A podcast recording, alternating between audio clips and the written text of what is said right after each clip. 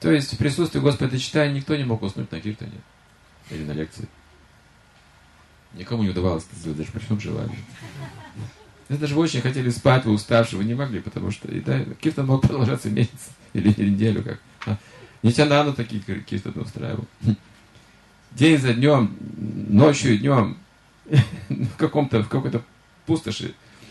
И туда просто люди собирались откуда проходили, проезжая, и через месяц там были миллионы людей.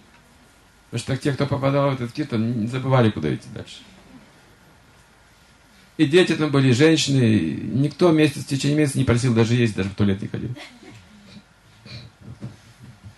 И это описывает Ачарья, это не просто какие-то выдумки.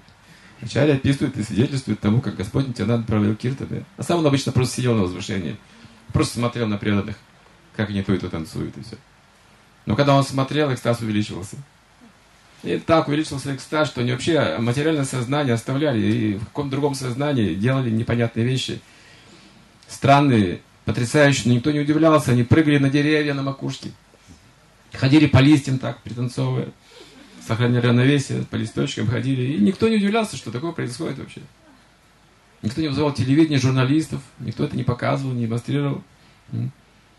А некоторые вырывали пальмы с корнем в экстазе.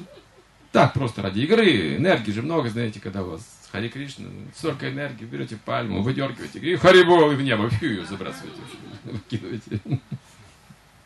Обычные бенгальские мужчины это делали. А другие эти пальмы ловили, играли на флейтах на них, так, показывали, как Кришна ветерирует. С деревьями так они играли. Слишком эзотерическая тема. Но у нас ретрит.